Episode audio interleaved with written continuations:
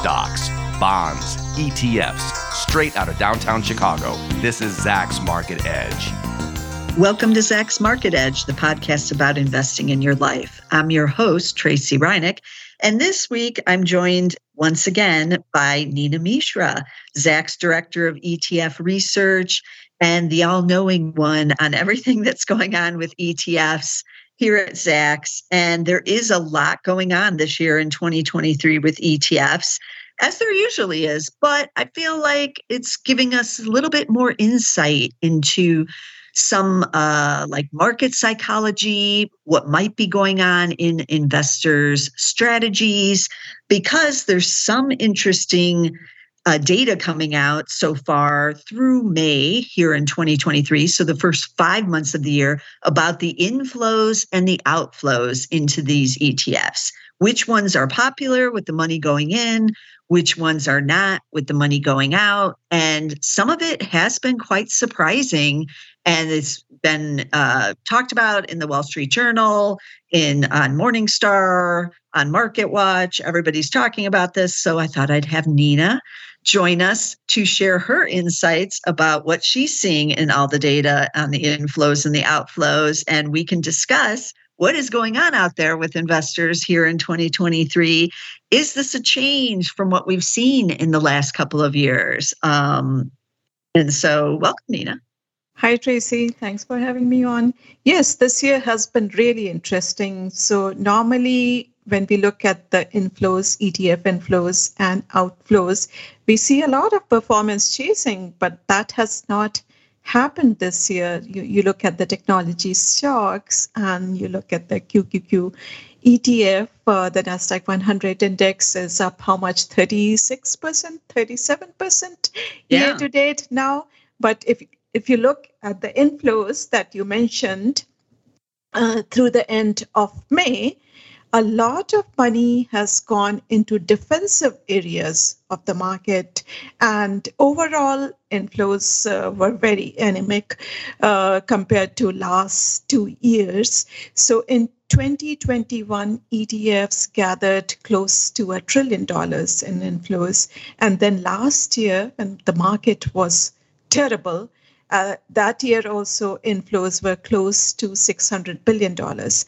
This year, barely any inflows and very few inflows into equity ETFs. Now, if you look at year-to-date inflows, including this month's, then I'm seeing that fixed income has been an asset class which has been very popular with investors. It has gathered about $81 billion in inflows. And U.S. equity ETFs, they now have just about $32 billion in inflows, and about a third of that came last week. So last week we saw some, investors trying to figure out where they should invest now, because a lot of money was parked in money market funds and in cash. We know that money market funds have gathered close to $600 billion this year. And that is mainly because of that close to 5% interest yield on money market funds. And so investors were not putting money into U.S. equity ETFs. Inflows were very low. There are certain exceptions, though, that I should mention. Semiconductor ETFs did see some inflows. AI is a popular theme with investors. So AI-focused ETFs saw some inflows. For example, the Global X Robotics and Artificial Intelligence ETF that had a little more than $500 million in inflows. So there are certain themes which were popular, but overall flows were very, very anemic, and they mostly went into defensive areas of the market. Yeah, and this does surprise me, because we've just seen the investors chase for so many years.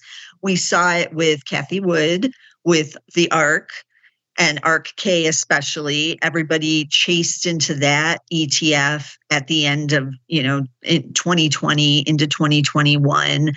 And then that imploded. But even ARKK, because tech has rebounded this year, That's up 40% year to date, but yet it too is seeing money still coming out of, of that fund. Yeah.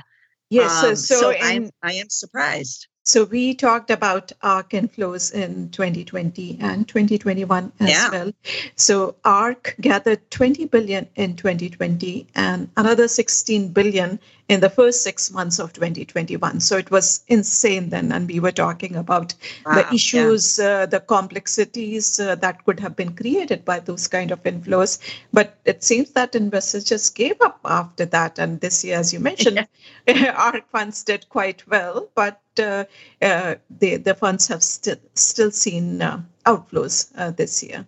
Yeah, I have $215 million outflowed so far in 2023, which is better than what was happening last year, obviously, but still outflowing, even though that ARK is up 40%.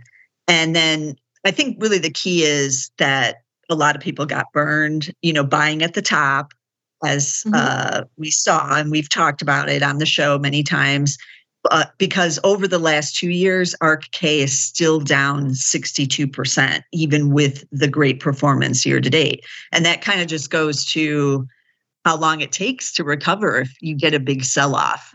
Even if you get the rebound, it will be years before anyone, those people who bought at the peak might even break even. So they usually just throw in the towel at some point and get out and move on to something else.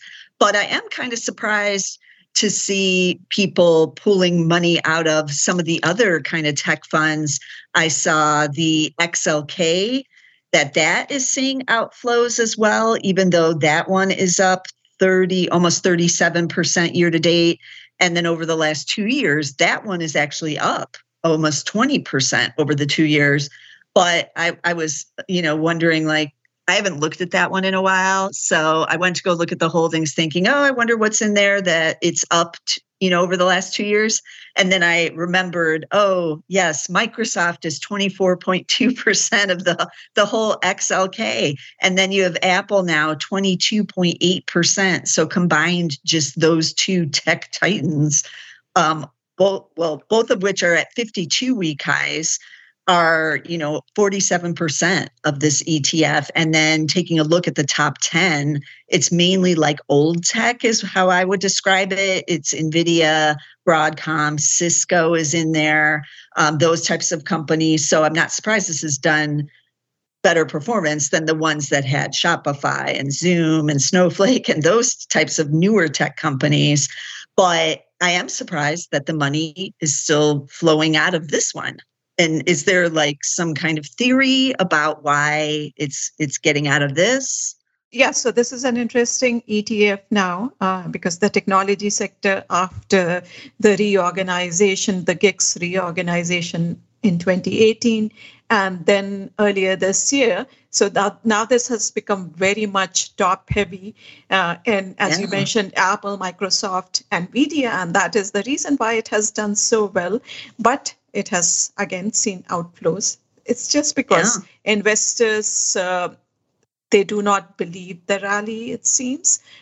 It's not only the mom and pop investors. There was an article in the Wall Street Journal that hedge funds are also bearish on this, and they have a very high short positions, high amount of short positions on the market. So it's interesting whether we will finally see that retail investors will start piling back into these technology stocks and ETFs. And as I mentioned, we did see some inflows into equity ETFs last week, even though, again, last week, a lot of money went into small caps and equal weighted S&P index ETF, which again is tilted more towards small and mid cap stocks. But the QQQM ETF, which is the cheaper version of the QQQ ETF, that also saw decent inflows, about $1 billion last week. So it seems that there was some performance chasing. Investors finally realized that these technology stocks and the QQQ index They have done so well this year, so let's buy this ETF. But in general, the defensive stance continues. So we will see what happens in the coming months. Yeah, I am also surprised by the inflows into the small caps because, yeah, those are not defensive. So if you're thinking the Fed is going to manage to bring about a soft landing, and the small caps have been beaten up a lot, so why not do the contrarian play? Because small caps do well, you know, coming out of a recession or a slowdown usually. And so maybe that's why they're piling in, but they've just been terrible for many years. Right. So for small caps, I think it's play on valuations, because if you watch CNBC and Bloomberg, you know that almost every expert, so-called market experts, they keep on saying, oh, small caps are screaming buys at these valuations, and big tech, the mega caps, 8 stocks or magnificent 7 or whatever, they have run up too much, too fast. So maybe we should see some rotation into small caps later this year. So that could be a valuation play, in my view. Or it's almost like a defensive play without actually shorting the NASDAQ. But they do feel like that's overdone now. So we're going to go into the opposite thing that has been terrible. But yeah, I'm okay with that. I'm okay with the non-chasing.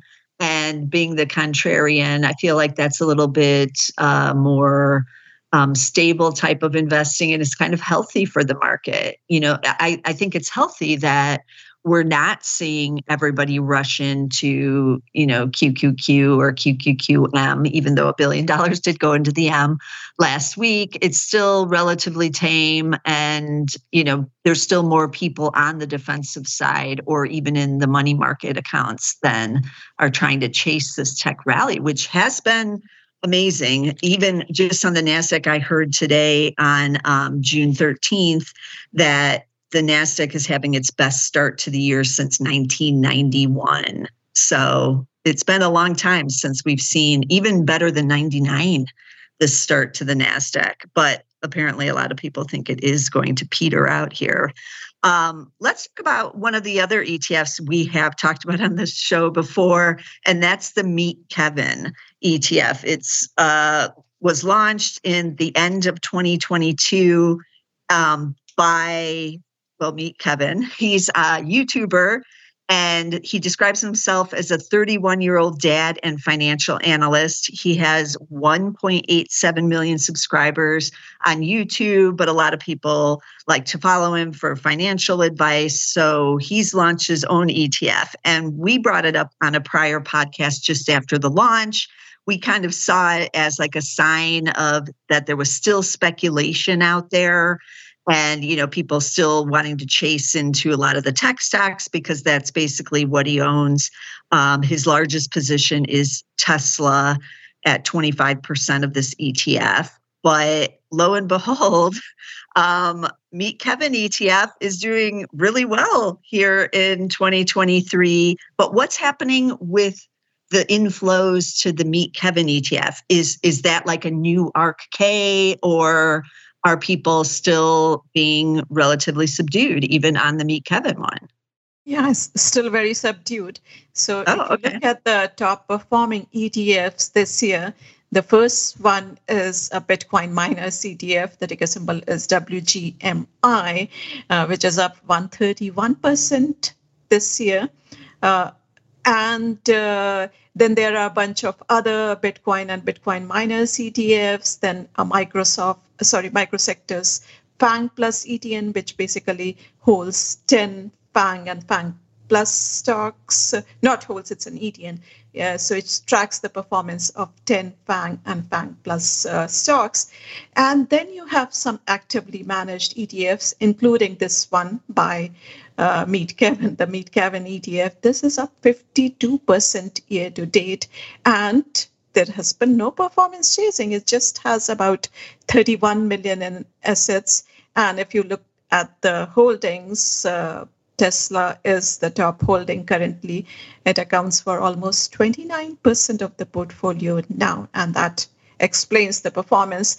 And Apple is the second largest holding with about 13% weight. So, and this ETF charges 77 basis points. So do you really want to pay that kind of fees to an active manager who has such a concentrated portfolio? So it seems that investors, maybe investors have become wiser. So they are not buying into the ETFs or other ETFs like this, like the other ones, the top performers that I mentioned, they are also not gathering assets at all, particularly the Bitcoin and Bitcoin miners ETFs, which have done so well this year. They have seen very, very little interest from investors. And I think in case of cryptocurrencies, because last year was brutal, very painful for investors. So many investors just gave up on the asset class, and also because there have been so many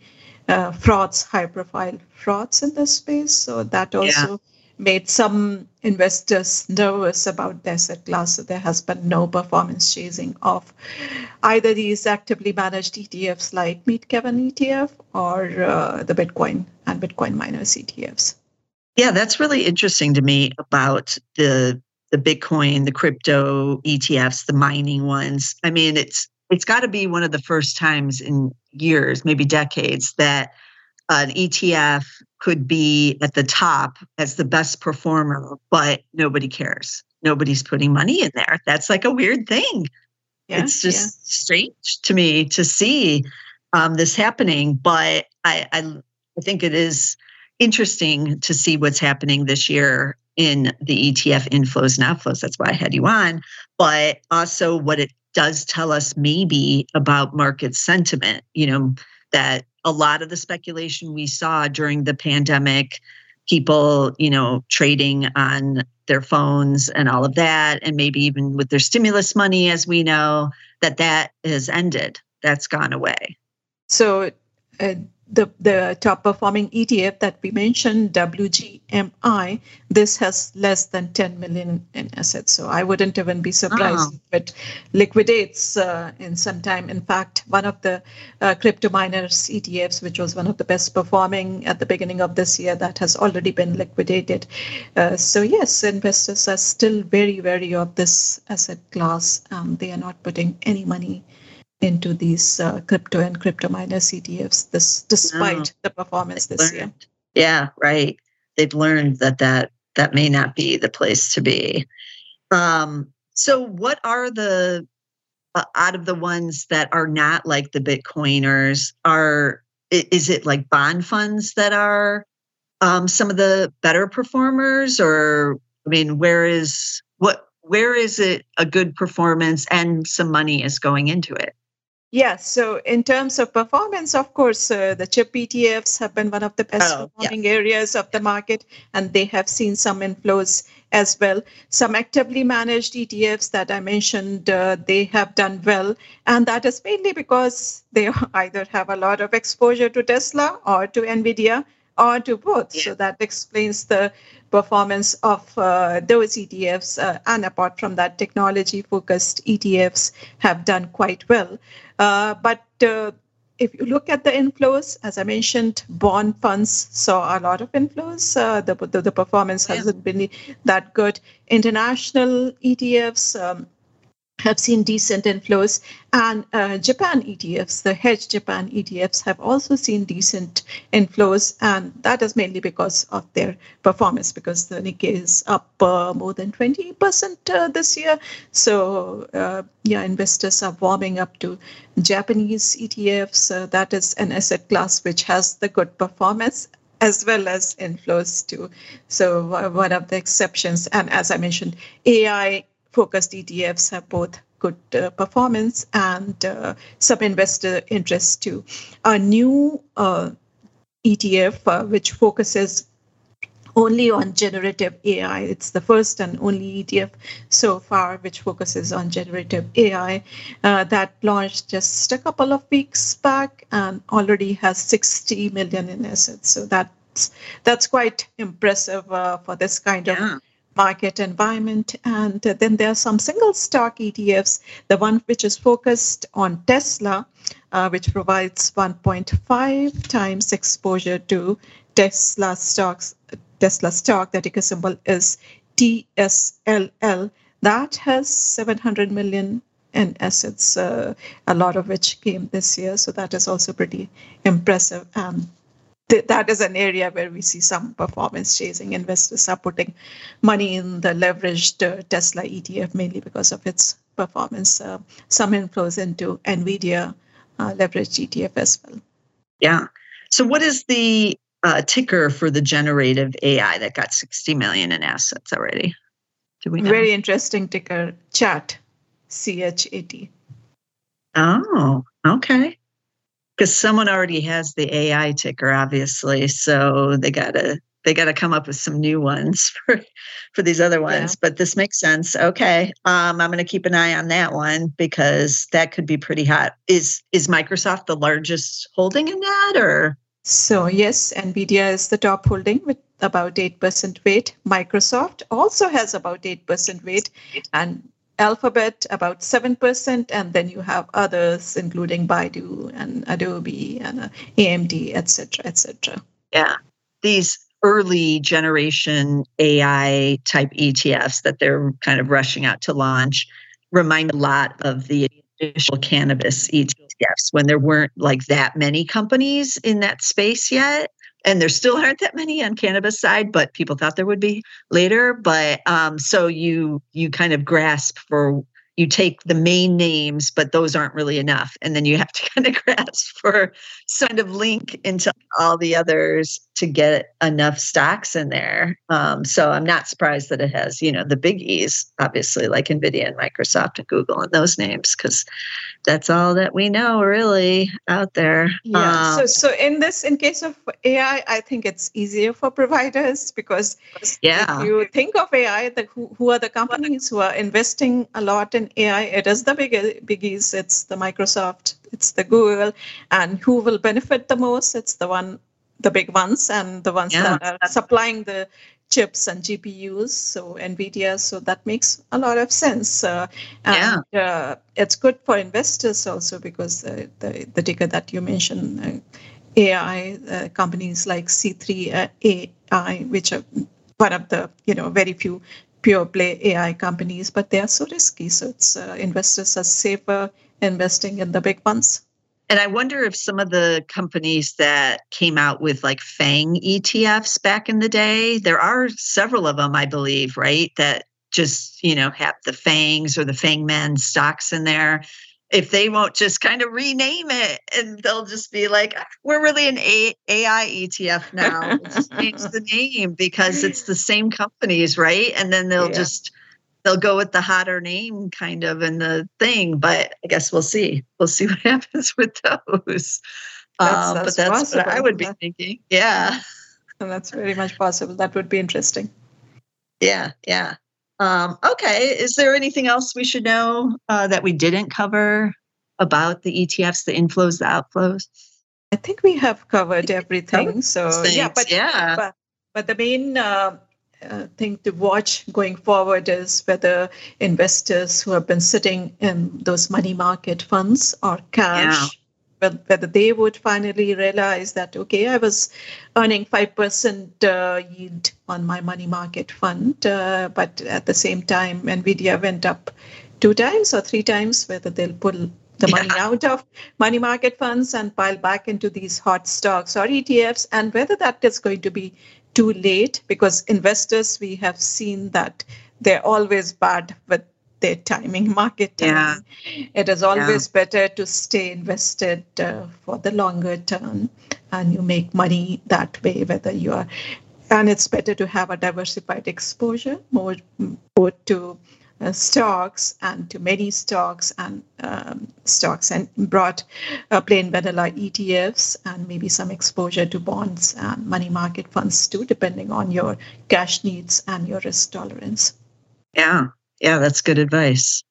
Okay, well, we'll we'll check in, you know, later on this year and see what happens, because it's always good to know and to follow the inflows and the outflows on the ETFs, because it does give us a lot of clues on like what investors are doing with their money, obviously.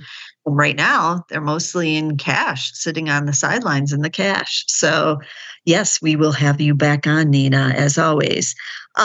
Okay, so we did cover a decent number of tickers on today's show, both stocks and ETFs. So I'm going to start with the Bitcoin mining ETF that Neena mentioned, but it's up the most this year, but nobody's in it. It has less than 10 million in assets now, and it's ticker WGMI. W as in Wayne, G as in George, M as in Mary, I as in Ian. Then we did talk about Kathy Wood and ARK. It's up 40%, the flagship fund here in 2023, but we're still seeing outflows there. And it's ARKK is the ticker.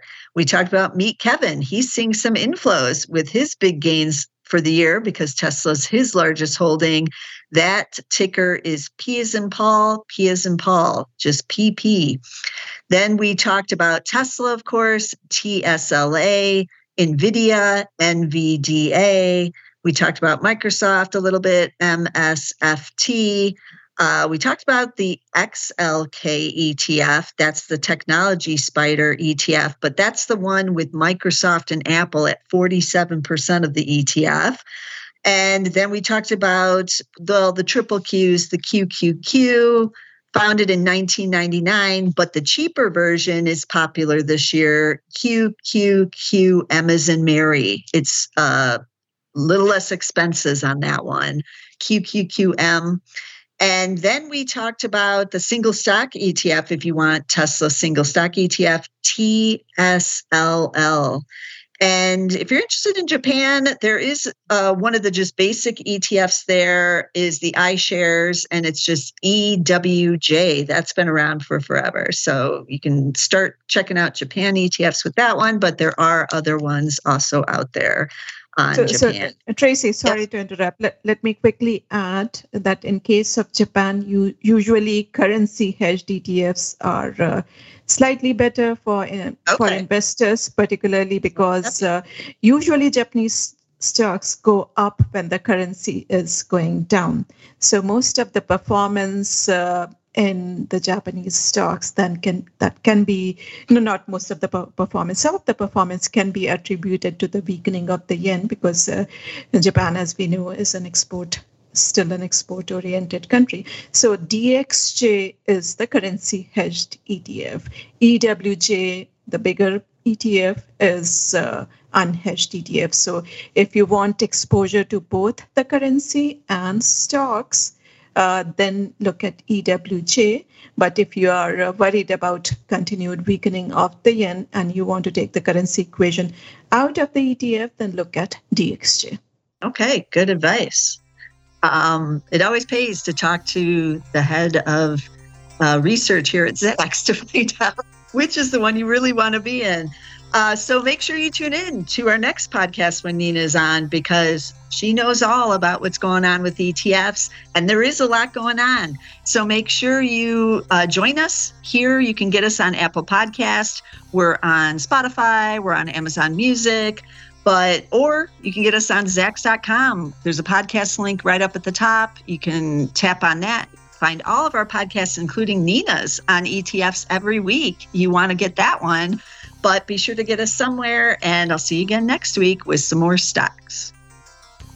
This material is being provided for informational purposes only, and nothing herein constitutes investment, legal, accounting, or tax advice, or a recommendation to buy, sell, or hold a security. Do not act or rely upon the information and advice given in this podcast without seeking the services of competent and professional legal, tax, or accounting counsel. Publication and distribution of this podcast is not intended to create, and the information contained herein does not constitute an attorney-client relationship. No recommendation or advice is being given as to whether any investment or strategy is suitable for a particular investor. It should not be assumed that any investments in securities, companies, sectors, or markets identified and described were or will be profitable. All information is current as of the date herein and is subject to change without notice. Any views or opinions expressed may not reflect those of Zacks Investment Research as a whole.